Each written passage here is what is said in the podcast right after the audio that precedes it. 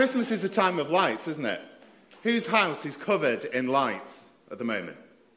Lots of people. Inside, outside, unexpected places, there are lights all over our house. And I think it's good to have lights at this time of year because it's really gloomy, isn't it?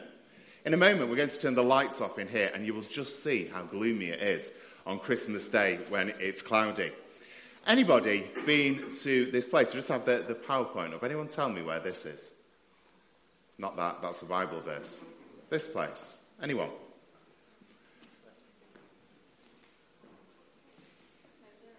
Snowdonia, yeah. Any, any, anyone a bit more precise? The where? Near there. Swallow Falls? No, it's not. This is the Aberglaslyn Pass. Yeah? In my view, one of the best walks you can get to from here in a day and get back again. Now, for us, this is really quite a special place. We got engaged there 25 years ago. And um, we have gone almost every year, I think, since, haven't we, more or less? And quite often over Christmas, we used to go and spend a few days over in North Wales. And it was really nice. You know, like when you just need to get out and walk off all that extra food that you've eaten.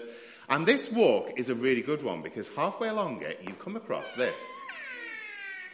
Now, that either fills you with terror or you think, what's in there? Now, I'm of the what's in there kind of group of people. And I remember when we got engaged and we were doing this walk, I looked in there and it was pitch black. And I couldn't see a thing. And I had normal walking shoes on and I didn't go in because I didn't have a torch on me. Last time we went there, I walked there, I got to the end. What did I do? Got on my phone and thought, oh, this is wonderful. Just look what I can do now. If his phone actually works, I can put my torch on and I can walk inside and I can see what is there. I will find wonders that have been there since the creation of the world. Things that no one has ever seen. Do you know what happened? Got about 10 paces in, the water got too deep, and I decided I didn't want, want wet feet and came back. It was a bit of a disappointment. But light is really important. And Jesus is often talked about in the Bible as being the light of the world, the light that shines in the darkness. We remind ourselves today on Christmas Day, and we often do this, that Jesus didn't stay as a baby that he grew up to be a man. He went around teaching the most incredible things. He did amazing miracles. He died on a cross, the Bible says, for our sin, for the rubbish stuff that we do, the rubbish things in our life. And then he rose again so that we can have new life in him. But he isn't physically here today, is he? Jesus is not physically here with us.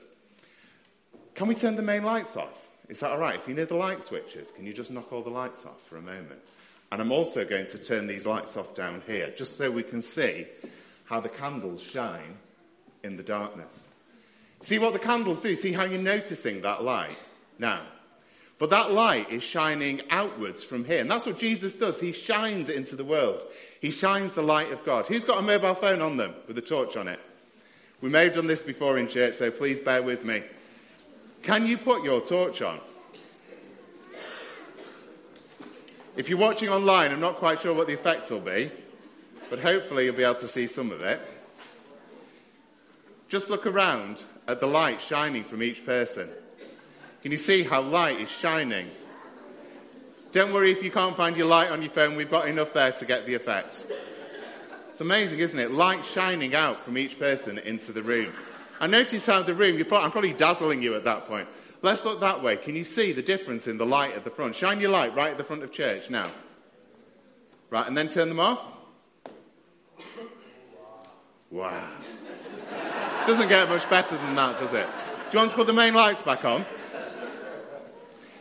See, there's another verse in the Bible, and a bit later on in Jesus' life, where he's teaching, and he's teaching about what it means that he's the light of the world. He says this I am the light of the world. Whoever follows me will not walk in darkness, but will have the light of life.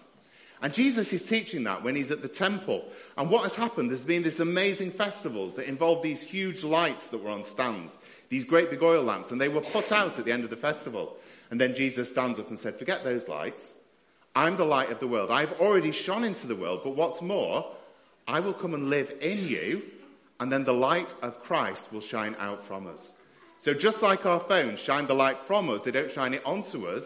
This is what we can do when Jesus comes into our life. So can I encourage you this Christmas day? look again at Jesus, the light of the world. Not only the one who shines his light into the world, but the one who says, I want to live in you so that my light can shine deep within you and shine outwards into the world about us.